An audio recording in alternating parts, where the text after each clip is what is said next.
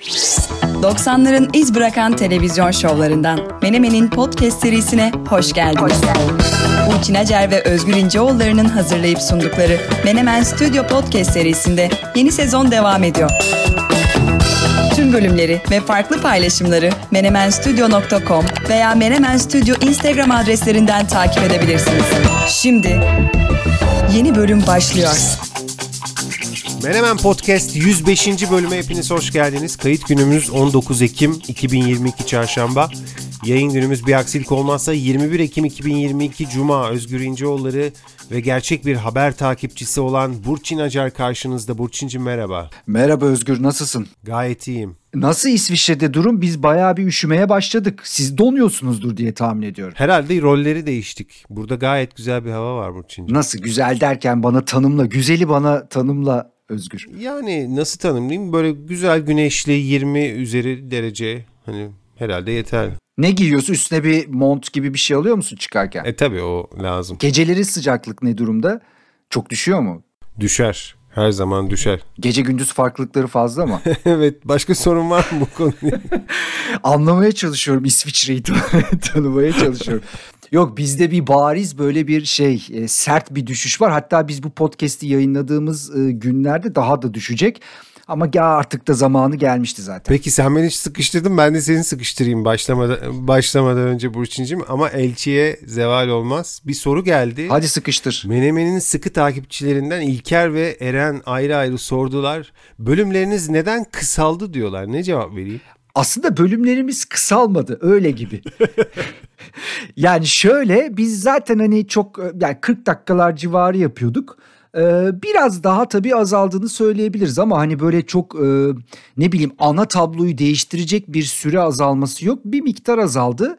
Belki daha hızlanmış olabiliriz. Belki daha seri hale gelmiş olabiliriz. Bunu bunu bir şey olarak mı mesela negatif bir eleştiri olarak mı yazmış? Yok merak olarak sormuşlar. Ha Evet biraz azaldı ama çok öyle hani şey değil. Yani ana tabloyu değiştirecek kadar bir süre azalması yok. Mesela 20 dakikaya düşsek Oo ne oluyor beyler durumu olur.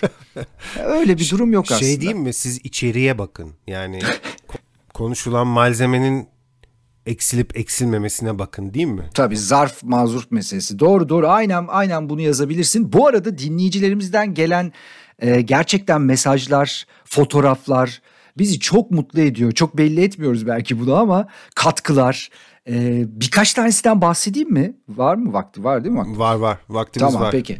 Ama süremiz kısaldı ona göre konuş. Tamam ona göre yapacağım. Şimdi geçen hafta sen e, müthiş böyle restoran işte yemek bunlarla ilgili filmlerden bahsettin. Onlara bir katkı gelmiş bizim Instagram'daki paylaşımımızın altında. Tuğçe Uluask Ulu Aşk olabilir muhtemelen. The Bear adlı diziyi söylüyor ki ben bunu hatta yani listemde ve en yakın zamanda seyredeceğim dizilerden bir tanesi nasıl aklıma gelmedi bilmiyorum. Seyretmediğim için aklıma gelmemiş muhtemelen. Çok iyi kritikler alıyorum ee, bize hatırlatması çok iyi oldu. Teşekkür ediyorum Tuğçe'ye. Ahmet Küçük Ünsal bana Instagram'dan ulaştı ve benim bu robotlar özellikle Boston Dynamics'in Spot adlı robotuna karşı duyduğum korkuya e, korkudan yola çıkarak bir fotoğraf paylaşmış. Serdar Kuzuloğlu bir yere gidiyor bir konferansa ve orada Spot var. Spot'la tanışmış. Oradaki tecrübesini anlatan paylaşımını benimle paylaştı. Ben de o paylamış, paylaşımı görmüştüm. Şöyle demiş yani o paylaşımda özetle bu kadar kolay yönetilebilmesi ve sahibini böylesine kudretli hissettirmesi ürpertici. Umarım bu aletleri ileride hep merhametli, vicdanlı eller yönetir yoksa halimiz harap. Yani merhametli ve vicdanlı insanların yöneteceğine inanıyor muyuz diye soruyorum. Halimizin harap olup olmayacağının e, takdirini kamuoyuna bırakıyorum. Ahmet'e paylaşım için teşekkür ediyorum. Bir de Özgür ben şeylere bayılıyorum. Bir kere söyledik hani bizi nerede dinliyorsunuz? Fotoğrafınızı çekin, paylaşın. Bu bizim için önemli. Nerelere ulaştığımızı görelim. Çok güzel fotoğraflar geliyor. Tam da dediğimiz gibi hani podcast dinlerken bir sürü şey yapılabiliyor anlıyoruz. Mesela e, işte Tekirdağ'dan Bartu'nun son bir fotoğrafı var. Nurcan, Müge Deniz onlar artı bir podcast'in sunucuları. Nurcan bize Kapadokya'dan yollamış. Bizim 100. programımızı dinlerken olmaz öyle saçma şey İzmir'de çok güzel Bakir bir koyda bir dinleme gerçekleştirmiş. Bunun fotoğrafını yolladı bize. Beril Doha'dan yolladı. Ee, başka başka Büşra var. Arabada, otomobilde çok dinleniyoruz. Biliyorum oradan bir fotoğraf yolladı. Bizi dinlerken çekiyor dinleyicilerimiz fotoğraflarını. Beyhan var. Maskesini takmış, dolmuş da iş dönüşü bizi dinliyor. Yürüyüşte dinleniyor Ezgi. Tam bir podcast şeyi aslında. Yürüyüş, iş dönüşü, araba, işte tatil. Ee, başka başka Bilgen var. Ütünün profesörü olarak yollamış. Çok zor iştir ütü. ee, 6.45 sabah saatinden bahsediyorum. 6.45'te havuza giderken Irmak bizi dinliyor ve yollamış fotoğrafını. Parkta bizi dinleyen Şule'nin fotoğrafını gördük. Bir de biz bunları hepsini tekrar paylaşmak üzere hikayede paylaşıyoruz. Yani dinleyicilerimiz bizim Instagram hesabımızdan takip edebilirler ama sizinkileri de bekliyoruz. Yani ne yaparken bizi dinliyorsunuz fotoğrafını çekin. Bir de dinleyici katkılarından bir tanesi çok mühimdi bizim için. Bir de buna bak için ağzımızla yaptığımız organik jingle'ı siz de yapın ve bize yollayın dedik. Yiğit Tartan dostumuz müthiş bir heavy metal e, bir de buna bak jingle'ıyla bu kapıyı açtı ve o kapıdan bugün e, Hakan girecek. Hakan dinleyicilerimizden biri ve bize bir de buna bak jingle'ı yaptı hiç enstrümansız tamamen akapella. Birazdan bir de buna bak öncesi Hakan'ın jingle'ını dinleyeceğiz. Sizinkileri de bekliyoruz. Profesyonel bir şey aramıyoruz. Eğleniyoruz sadece bize katkıda bulunursanız da çok mutlu oluruz. Geçen bölümün jingle'ı metaldi. Ha- evet. Hakan değil. Yiğit e, metal versiyon yapmıştı. Hakan'ınkini böyle herhalde funk diyebiliriz. Bilmiyorum şimdi. Öyle mi? Evet evet. Neyse ona daha var. Önümüzdeki dakikalarda bir de buna bak da e, dinleyeceğiz bu bu jingle'ı. Bu arada bu e, The Bear diye bir diziden bahsettin ya daha doğrusu Tuğçe'nin Evet. Tuğçe'nin önerisi. Bu yılın e, bir dizisi galiba yeni bir dizi yani. Genç bir şefin hikayesiymiş. Bu arada e, Who is Killing the Great Chefs of Europe diye bir film e, önerdi. Oray önerdi onda. 1978 yılından bir film. Jacqueline Bisset var oyuncu kadrosunda. O da ilginç olabilir. Bu arada bu The Bear dizisi e, genç bir şefin hikayesi dediğim dizi. Bunun e, IMDB puanına baktım Burçin 8.5. Epey yüksek oluyor değil mi 8.5? E, yüksek yani ben de bir yerlerden notumu almışım. O bende vardı ama izlemediğim için bilmiyorum. Bu arada Disney Plus'ta sanırım Prime'da mıydı? Yok Disney Plus'ta hani Türkiye'de de izlenebilir bir platformda. Hulu yapımıydı yanlış hatırlamıyorsam ama Disney Plus'ta seyredebilirler Türkiye'den. Geçen gün çok ilginç bir yazı okudum e, Business Insider'da. Enteresan geldi Burçin. E, bizi dinleyen arkadaşlarımız arasında e, kurumsal dünyada çalışan çok arkadaşımız var. Bunu biliyoruz. Belki onları da ilgilendirir diye düşünüyorum. Aslında konunun e, ana teması herkes ilgilendiriyor. Ama yazı iş dünyasından bakıyor konuya. O da ilginç. E, nedir bu herkes ilgilendiren konu dersen Evet nedir? Emojiler Burçin'cim. Mesajlaşma deyince olmazsa olmazımız malum artık emojiler. Emoji olmazsa mesajlaşma diye bir şey kalmıyor. Ve böyle hislerimizi aktarmamızı sağlıyor bu minik karakterler. İşte bilmiyorum sen en çok ne kullanıyorsun? Gülücükler var. e, gülmekten gözyaşı döken suratlar var. E, işte doğum günün kutlu olsun al bu da pasta dilimi o var. E, metalci işaretleri var işte öpücükler var uzaylı tipler var e, kediler var. E, işte birbiriyle çarpışan işte şerefe kadehler var. Var da var. Yani hani artık sayamayacağım kadar çok emoji var. Emoji emoji her yer emoji. Bir de stickerlar var. Onlar ayrı bir dünya. Oraya başka zaman gireriz, gireriz. emojide kalalım E, sonuçta hislerimizi daha iyi aktarmamızı sağlıyorsa kullanmak çok güzel renk katıyor mesajlarımıza. Onları seçmek bile çok eğlenceli oluyor. Çok mesela kullandığın emojiler en başta çıkıyor mesela. Nazar boncuğu e, en başta çıkıyor bende. Alkış var, konfetili işte onlar hep en solda çıkıyor. Onları aramıyorsun. Onlar hep elinin altında oluyor. Şimdi emojiler çok e, rahat ve güçlü anlatım sağlıyorlar mesajlarımızda. Öyle ki e, bu emojilerin kullanıldığı bilmeceler bile vardı. Bilmiyorum hatırlar mısın böyle herkes ka- karantinadayken insanlar sıkıntıdan birbirine oyunlar yolluyorlardı. Mesela onlardan bir tanesi şuydu birkaç tane emoji yolluyorsun. Bil bakalım bu emojilerle hangi film anlatılıyor diyorsun. Oyn- Oynadın mı bunu? Tamam tamam evet evet hatırlıyorum evet. Bir tane sorabilir miyim? Oy. Film mi soracaksın? Evet. E hadi sor tamam artık. Şimdi dört tane emojiyi yan yana düşün. Evet. Ya yaşlı adam yaşlı adam emojisi. Yaşlı adam. Evet. Adam emojisi. Çocuk emojisi. Bebek emojisi. Hangi film? Şey mi? Ee, neydi Brad Pitt'in sürekli yaşlar geriye gittiği o mu? Bravo, neydi filmin bravo. adı neydi ya? The Curious Case of Benjamin Button. Benjamin Button tamam. Benjamin Button'ın tuhaf güzel bayağı iyi bildin. Ama bu biraz kolaydı. Biraz, biraz daha zorunu soruyorum ve bitiriyorum. Ee, roket emojisi.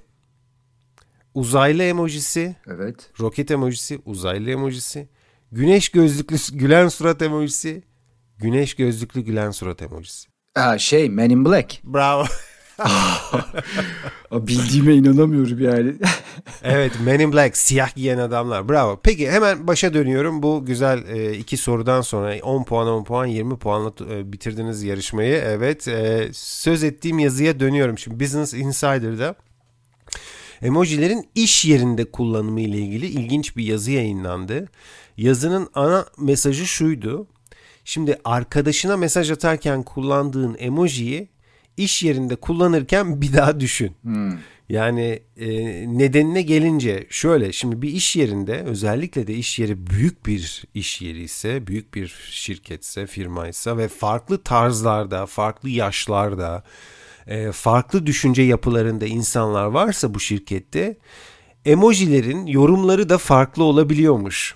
Yani e, ben hani kişisel olarak hani büyük sorunların ortaya çıkacağını düşünmüyorum hani emoji yüzünden ama yani şunu demek istiyorum bir emojinin yorumu yüzünden bir anlaşmazlık iki kişinin arasında bir anlaşmazlık oluşacağını sanmıyorum ama belli ki bir takım abuk durumlar yaşanmış ee, ve bununla ilgili de bir iki tane örnek vardı yazıda.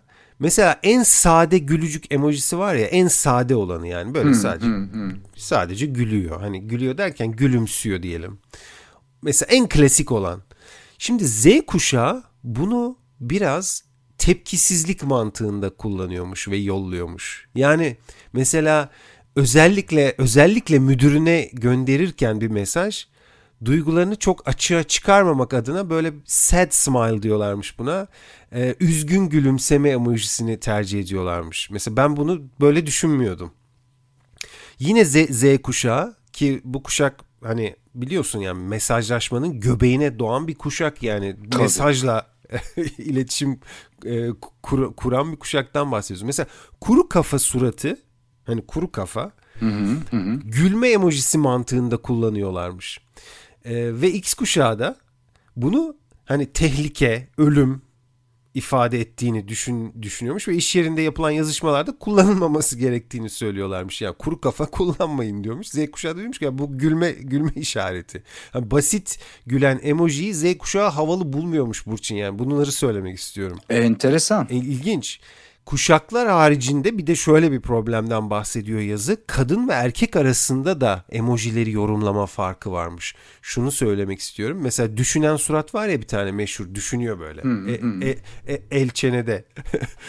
Çok kullanırım meşhur. evet. Ha. Mesela erkeklere göre bu emoji pozitifmiş. Kadınlara ise negatif geliyormuş. Bilmiyorum sebebini. Yani farklı yorumlanacağını hiç tahmin etmeyeceğim bir emojiydi bu. Hani kadın ve erkek arasında.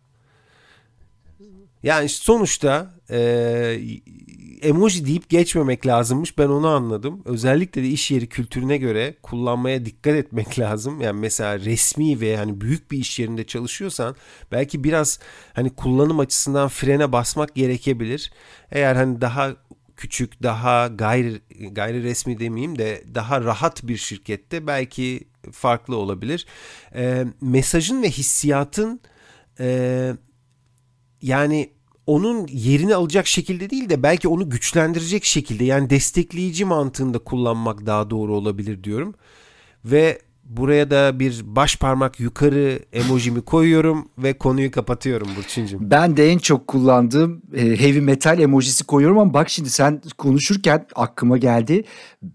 Bayağı da oldu. Ben bu ilk heavy metal emojisini kullandığımda ilk attığım kişi Ne abi böyle işte malum partinin şeyi mi falan gibi bir Allah Allah baktım. Çünkü biliyorsun orada baş parmağın açık olduğu var bir tane. Bir tane de baş parmağın açık olmadığı var. O baş parmağın açık olmadığı öyle yorumlamış. Gerçekten çok yoruma açık. Bak şimdi sen anlatınca hakikaten aklıma da geliyor. Bazı mesela biz hep şey iki el bir aradayı böyle Aa, teşekkürler minnettarım olarak kullanıyoruz ya da ben öyle kullanıyorum. Kimisi o böyle çak olarak kullanıyor. Ha. O zaman anlam değişiyor. Yani şey e, zaten yazıyla bile mesaj duyguyu iletmediği için bazen riskli olabilecekken sadece emoji ya da emoji ağırlıklı bir mesajın çok risk taşıdığını kabul etmemiz lazım. Ben mesela düşünüyorum iş yerindeki resmi şeylerde çok emoji kullanmam. Çünkü gerçekten benim hissettiğim şeyi o hissetmeyebilir. Ben yazıda bile bazen şey yapıyorum. Ya ben şimdi bir cümle yazıyorum bunu sert de algılayabilir. Orta düzeyde algılayabilir, hiç ilgilenmiyor da algılayabilir. Bazen onu açıklamak için bir cümle daha yazıyorum. Çok dert çekiyorum ben bunlardan ama emoji kullanma konusunda iş yerinde biraz şeyim, frenlerim var. Ama çok da kullanıyorum. Bazıları da çok iyi kullanıyor. Onlara da hayran oluyorum. Onlardan da bazen çalıyorum. Ya bu, bu, bu emoji nasıl benim aklıma gelmez falan diye kullandığımda oluyor. Mesela örnek? Ya mesela mor kalp emojisi hayatıma girdi son bir yıldır. Çünkü çok şey yani hatta evet tamam işte o hani biraz mor ve ötesi falan Harun'la yazışmalar ama şeyi gördüm mesela kırmızı kalp yolladı mı o bir şey değil mi? Yani hani kırmızı kalp daha böyle duygu. Evet. İşte onun biliyorsun çiçekteki gibi sarısı bilmem mesela ama mesela mor çok böyle ortada yani ben hani duygusal şey ya tamamen bir sevgi iletme şeyi. Herkese gidebiliyor. Bak kullan. Çocuğa da gider, arkadaşa da gider, ona da gider, herkese gider. Mesela o, o beni bayağı rahatlattı. Çünkü kırmızı gitmiyor abi herkese. Diğerleri de bambaşka evet, anlamları doğru, var. Evet. Harun'da birbirinize mor kalp yolluyorsunuz onu mu anlayayım? Hayır hayır hayır öyle. o bir kere yollayınca ben bir aa dedim tamam hani mor ve ötesi mor kalp ama baktım ki çok böyle kullanışlı bir emoji. ben çok kullanıyorum mor kalbi. Hayatıma son zamanlarda giren. Onun dışında klasik şeylerim var ama çok güzel bir konu bu arada onu söyleyeyim. Belki dinleyicilerimizden de isteyebiliriz. Yani en çok kullandığınız emojiyi bize emoji olarak atın Instagram hesabımıza. Böyle görmediğimiz bir şey belki keşfedebiliriz. Oradan bakabiliriz. Özgür sen emojilerle ilgilenirken ben biraz albümlerin içine daldım bu hafta. İki tane haber beni tetikledi. Bunlardan bir tanesi İngiltere'deki aslında asıl tetikleyen o. İngiltere'de şimdi ulusal albüm günü var. İşte bugün bir, bir sürü albüm yeni çıkan albümler eski albümler plak olarak basılıyor vesaire böyle bir güne çevirmişler bunu. Ve bugün e, yayınladıkları bir dataya göre ki 1956 yılından itibaren başlayan Birleşik Krallık satışlarına göre bir data bir veri bu. O veri de şunu söylüyor bize. İlk albüm bak bunun altını çiziyorum bunun teknik müzikal dünyadaki karşılığı debut albümdür. Ama biz buna ilk albüm diyelim. Çıkan ilk albümler arasında İngiltere'de en çok satış yapan, tüm zamanlar arasında en çok satış yapan albümü açıkladılar. Mesela bu soruyu bana sorsalar cevabım belliydi. Sana soruyorum yani listeyi görmediğini düşünerek İngiltere'de çıkan ilk albümler arasında en çok satışı hangisi gerçekleştirmiştir tüm zamanlar? İngiliz grup mu? Onu söylemeyeyim işte sen bana sadece grubu söyle. İlk albümler İngiltere'de en çok satılan ilk albüm hangisi olabilir? Hmm. Guns N' Roses'ın ilk albümü. Güzel tahmin. Ben e, Queen olarak düşünmüştüm ama ikisi de değil. Bence sürpriz oldu. Meatloaf, Out of Hell albümü İngiltere'de ilk çıkan albümler arasında tüm zamanlar listesinde bir numarada albüm 77 yılında çıktı. Fiziksel satışı 3,5 milyon çok değil ama tabii fiziksel olduğu için 3,5 milyon aslında anlamlı. Şimdiki gibi tık stream falan ötesinde bir durum. İngiliz sanatçılar arasında en yüksek pozisyonda da James Blunt var. Back to Bedlam albümü. Bir İngiliz sanatçı olarak ilk albümü en çok satan kişi. Ee, değişik bir liste ve bu liste bana bir şeyleri hatırlattı. Ya yani dedim ki ben ben acaba kimlerin ilk albümlerinden çok etkilendim. O tüm zamanları biraz daralttım. Bizim bir ayağımız 90'lara basıyor ya. Dedim ki ben 90'larda dinlediğim ilk albümler arasında hangilerinden en çok etkilenmişim? Biraz kendi arşiv taramamı yaptım ve bunu da seninle, seninle paylaşmak istiyorum. Bu arada tam bunu hazırlarken benim çok takip ettiğim Mercury Prize İngiltere'nin en prestijli ödüllerinden bir tanesi. Orada yılın albümünü seçiyorlar. Little Sims kazandı e, yılın albümü Mercury Prize ödülünü. İkisi de bir araya geldi. Dedim ki hadi şu 90'lara gidelim. Dediğim gibi şimdi 80'ler, 2000'ler tabii müthiş ilk albüm var. Senin dediğin Guns N' Roses, Appetite for Destruction diyorsun ki müthiş bir ilk albüm. 80'ler işte Whitney Houston, Madonna bunlar hep 80'lerde çok iyi ilk albümleri imzattılar. 2000'ler keza öyle. Arctic Monkeys'ler vesaire. Ama ben 90'lara odaklanacağım. Dediğim gibi biz bir 90'lar e, çıkışlı podcast olduğumuz için Arşivimden çıkardıklarımı koyuyorum. Eksik olanlar vardır. Siz de katkıda bulunursunuz. Bulunursanız sevinirim. Biraz kronolojik gideceğim Özgür. 1990'ların başı 91 yılı. Ben 80'lerde çok glam rock dinliyordum. Böyle havalı saçlar, renkli kıyafetler yeah! falan böyle çılgın bir, bir, bir tarzın içinde. 90'lara bir girdik. Bütün parametreler değişti. Grunge diye bir şey çıktı ve bütün müzik piyasasının ortasına oturdu. Ve işte o çıkış 90'ların başında 91 yılında Pearl Jam'in Ten albümünü hayatıma soktu ki bence 90'larda çıkan en iyi ilk albümlerden bir tanesiydi. Grunge için de çok tarihsel bir başlangıç diyebiliriz. Ee, bütün o glam saç metali falan derler ona hair metal onların hepsini çöpe atan albümdür. Ama ben grunge'da tam kendimi bulamadım. Bu bunu yalan söylemeyeceğim. Ben bir ara grunge'dan nefret ediyordum. Yani glam seven birinin grunge'a bir anda geçmesi çok zor. Beni kurtaran ne oldu? Trip hop'lar. Ben 90'larda bununla tanıştım ve burada 91 yılında aynı yıl Attack'in çıkardığı Blue Lines bir ilk albüm olarak mesela benim nazarımda bir numara. Yani 90'ların çıkan ilk albümleri arasında bir numara diyebilirim. Ama burada bir, bir iki yapmayacağım. Bir tek Masuete'ye ayrı bir yere koyabilirim. Bristol'den çıkıp hayatımıza bambaşka bir ton getirdiler. Yani o müthiş Unfinished Sympathy falan Save For More. Bu hepsi, hepsi bu albümdedir. Masuete'yi koyduk. Devam ediyorum. Yine 90'ların başı 92 yılı benim çok sevdiğim gruplardan bir tanesi Manic Street Preachers'la tanıştığım albüm. Generation Terrorist albümü. Ee, bu albümde bence 90'larda çıkan en iyi albümlerden, en iyi ilk albümlerden bir tanesidir. Yine hemen arkasından 93 yılı Suede'in Suede albümü yani Suede'i Suede yapan ya da Britpop'un en önemli mihenk taşlarından bir tanesidir. Brett Anderson ve Bernard Butler'ı hayatımıza sokmuştur. Yine 93 yılında bu sefer işte o böyle farklı tarzlar ararken Björk'le karşılaştım. Björk'ün debut albümü ismi üstünde debut albümü e, Nell Hopper'ın e, prodüktörlüğünü yaptığı müthiş bir albüm. Yani Venus, Venus as a Boy o albümdeydi yanlış hatırlamıyorsam. Big Time Sensuality gibi hala dinlediğim şarkılar vardır. Ee, Björk'ü de bir kenara koyalım ve ondan sonra 94 yılına geçtiğimizdeki gördüm arşivde ya 94 aslında benim müzikal zevkimin çok büyük bir omurgasını oluşturan albümlerin ilk albümlerin çıktığı zamanlar bir 94 serisi yapayım şimdi. 94 yılı aslında e, halen dinlerken çok hüzünlendiğim bir albümle tanıştım. O bir ilk albümdü. E, zaten gerisi de gelmedi. Jeff Buckley Grace albümü 94 yılında arşivime girdi ve zaten ondan iki ya da üç sene sonra e, boğularak hayatını kaybetti. E, gerçekten doğaüstü bir ses Jeff Buckley. Halen tanışmayan varsa Grace albümünü şiddetle tavsiye edebilirim. Ve 94 yılının benim için de tarihi albümlerinden bir tanesi. Belki de Britpop, Britrock nesli hani böyle bir nesil varsa o neslin marş albümlerinden biri Oasis'in Definitely Maybe albümü çıkıyor ve biz Oasis'te tanışıyoruz. Ee, muhtemelen de bu nesli tanımlayan bazı şarkılar vardı o albümde. Live Forever gibi, Supersonic gibi.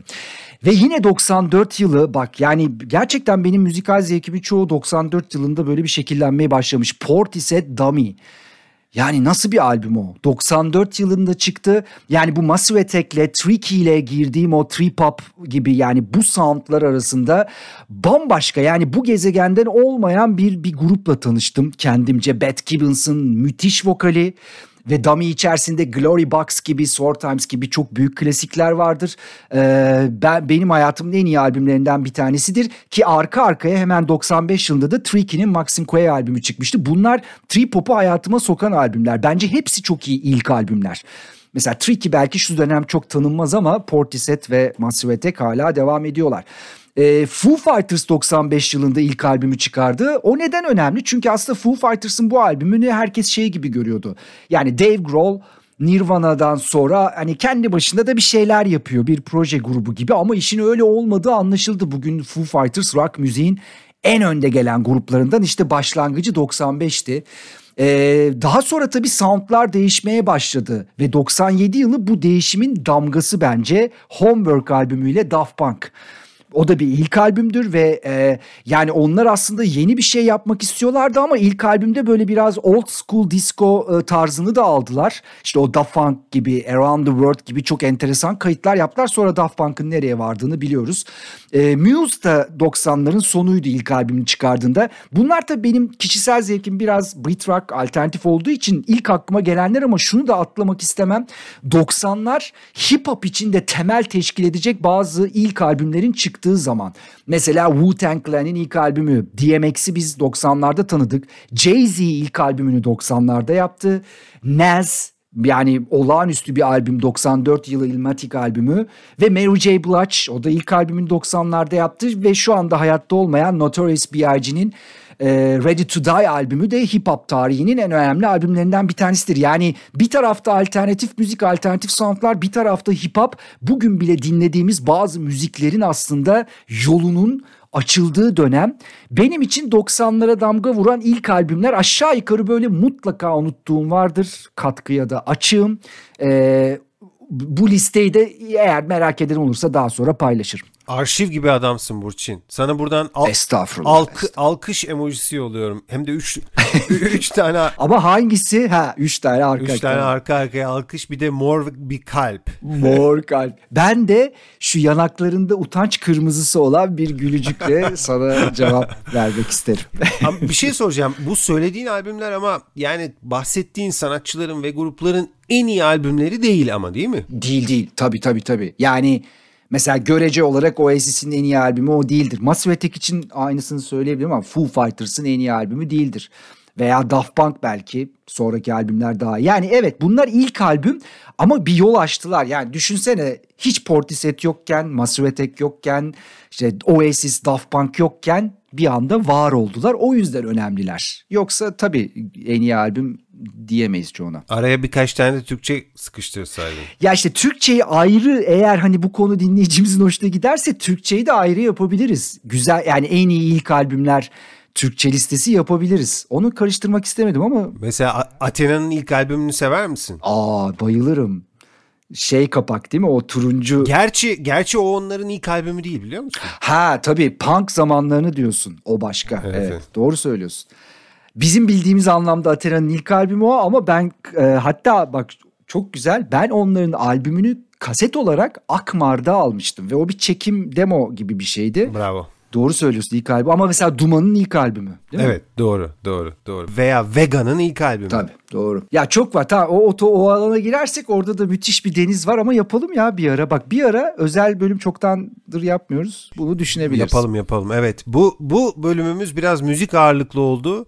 Çünkü bir de buna bakta da bir e, müzik belgeseli önereceğim Burçin'cim. O zaman önce tekrar belirtelim. Şimdiki jingle'ı dinleyicilerimizden biri Hakan yaptı. Instagram'da bize yolladı sesini. Siz de aynısını yapabilirsiniz. Dediğimiz gibi burada bir profesyonellik aramıyoruz. Katkı, eğlence, beraber hani aynı çadırdayız falan. Yiğit'ten sonra Hakan'ın bir de buna bak jingle'ıyla devam ediyoruz. Buna bak bir de, bak bir de buna, bir de bak buna, bir de buna bak, bak, bak, bak, bak, bak. Bravo. Şahane, şahane. Nasıl bir emoji yollayalım ona? Valla alkışı 5 5 Yumruk. kere böyle ha yumruk olabilir. Ee, bir de böyle parmaklarınla kalp yapıyorsun ya mesela o olabilir. tamam onu da yollayalım. O da o da olabilir. Hakan anladı bizi. Evet, profesyonellik aramıyoruz diyorsun ama ya mükemmel bir yorum. Çok iyi. Evet. Çok çok iyi. Aynı zamanda yaratıcı.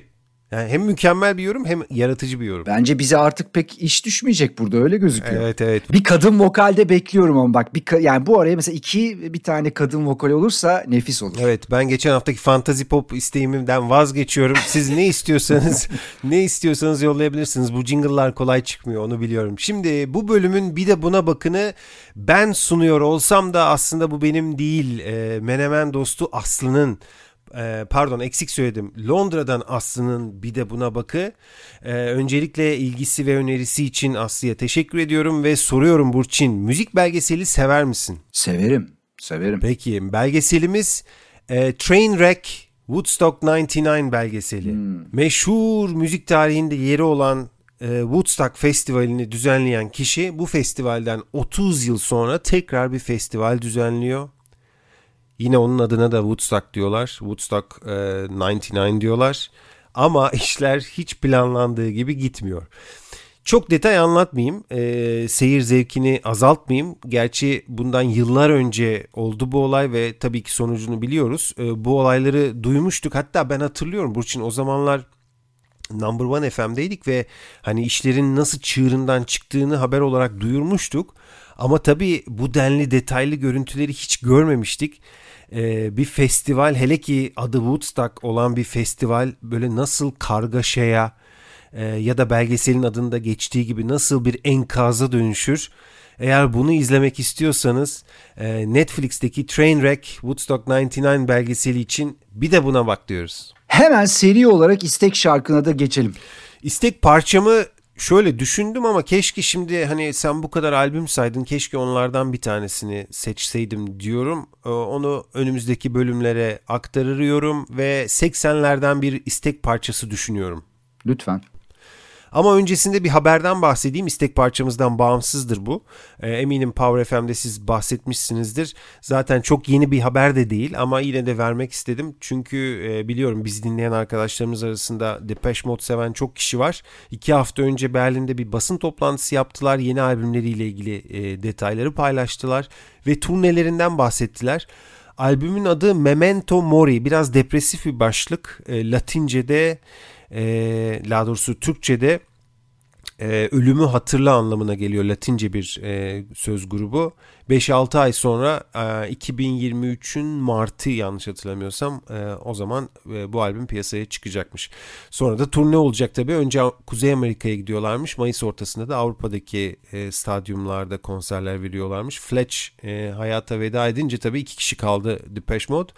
E, dört kişi başlamışlardı bu yolculuğa. E, ve artık yalnız yürüyorlar. Martin ve Dave yalnızlar. Yaşlar da tabii ilerledi. E, turneyi galiba bu yüzden de ufak tutmuşlar. E, böyle en banko şehirlerde çalacaklar. Tabii bu işler belli olmaz ama e, Depeche Mode'u eğer canlı izlemek istiyorsanız biraz artık eli, galiba elimizi çabuk tutmamız lazım. Çünkü bu gruplar artık hani kariyerlerinin son dönemlerini yaşıyorlar. Her turnenin bir son turne olma olasılığı az da olsa var diyorum ve Depeche Mode'dan bir parça istemeyeceğim. İki kere istemiştim daha önce. Spotify'daki playlistimizde de ikisi de yer alıyor bu parçaların. Şimdi adı D ile başlayan e, başka bir gruptan bir şarkı istiyorum. Hmm. E, Burçin'cim. Uygun mudur? E, tabii uygundur. Onlar da İngiltere'den Londra'da e, 70'lerde kurulan bir grup. Artık aktif olmayan bir grup. E, genel tabirle rock grubu diyebiliriz. E, ama bir kademe daha detaylandıralım dersek blues rock, e, country rock hatta folk rock bile diyebiliriz. 80'lerin en sevilen e, gruplarındandı. 120 milyondan fazla plak sattılar. 88'de e, birkaç yıllık bir ara verdiler. Sonra 95'te tamamen dağıldılar. Dire Straits'ten bahsediyorum. Aa, ilk defa değil mi Dire Straits? Evet ilk defa. Tamam. Dire Straits zor durumlar demek e, Türkçe'de. Dire Straits denince akla ilk gelen albüm 1985 yılında yaptıkları Brothers in Arms'dır. E, bu albümün birçok özelliği vardır. Çok ödüllü, çok satılmıştır vesaire vesaire anlatsak çok uzar. Ama en önemli özelliklerinden biri şudur. Herkes de bilmez bunu. E, dijital kayıt yapılan ilk albümlerden biridir bu. Ve bunu albümü dinlerken anlarsın. Yani ses kalitesinden fark edersin. Tekrarlıyorum bak yıl 1985 ve dijital kayıt. E, grubun vokalisti ve aynı zamanda gitaristi olan e, Mark Knopfler e, daha iyi ses kalitesi için sürekli çaba veren, çaba gösteren bir müzisyen ve müziğini geliştirmenin bir yolu olarak teknolojiye büyük ilgi duyuyor. Her zaman böyle yüksek kaliteli ekipman kullanıyor ve bu ses kalitesini en iyi hissettiren şarkıyı seçtim bu albümden Burçin. Hangisi? 45'lik olarak Nisan 1986'da çıkan Your Latest Trick. Aa, üü, bitirdin beni. Çok güzel. Daha önce söylemiştik şimdi yeri geldi tekrar edelim. Telif sebebiyle bu parçaların e, tabii ki tamamını yayınlayamıyoruz. Ee, siz beğenmeniz durumunda tamamını rahatlıkla bulabilirsiniz, dinleyebilirsiniz. Eğer hiç yapmadıysanız özellikle bu parçada e, tamamını dinlemenizi özellikle rica ediyoruz. Çünkü parça hem uzun bir parça hem de her kısmı ayrı güzel bir parça. Yani bu bölümün sonunda çal- çalacağımızın e, dışındaki kısımları da çok güzel olacak. E, şöyle biraz tarif edeyim. Sonra da parçayı girelim. Başında nefis bir trompet introsu vardır. Böyle trompetin arkasında elektro gitar girer, davul girer vesaire. Sonra o biter ardından saksafon girer. Böyle bir e, nasıl diyeyim jazz rock şarkısında duyabileceğiniz en iyi üflemeli enstrüman kullanımı diyebiliriz herhalde. Önce trompet sonra saksafon. Sonra vokal, vokal girer ve sözler girer. Parça neden bahseder? İşte o pek net değil. Your latest trick yani senin son numaran. Biraz yoruma açık sözlerden oluşuyor. Şarkının sözlerini söyleyen kişiye karşındaki kişinin yanlış yaptığını anlıyoruz. Ee, o yanlışın ne olduğunu da pek bilmiyoruz. Parçada anlatılmıyor. Diğer kısımlar tabii dinleyene kalmış. Sever misin bu parçayı? Severim. Yani böyle saksafonun değer kattığı ya da ona değer katan şarkılar gibi bir şey düşünsem muhtemelen ilk aklıma gelecek şarkılardandır. Çok güzel seçim. Evet nefis bir kayıt. En meşhur saksafon melodilerinden biri bu parçada doğru söylüyorsun. Birçok saksafoncu da bu şarkı sebebiyle enstrümanlarına başlamış olabilirler. Bir de Careless Whisper'ın kısmı var, saksafon kısmı var meşhur. O da var ayrıca. Evet bu bölümün istek parçasını 80'lerden istiyoruz. Dire Straits ve Your Latest Trick. Bir sonraki bölümde tekrar buluşmak dileğiyle. Hoşçakalın. Görüşmek üzere. All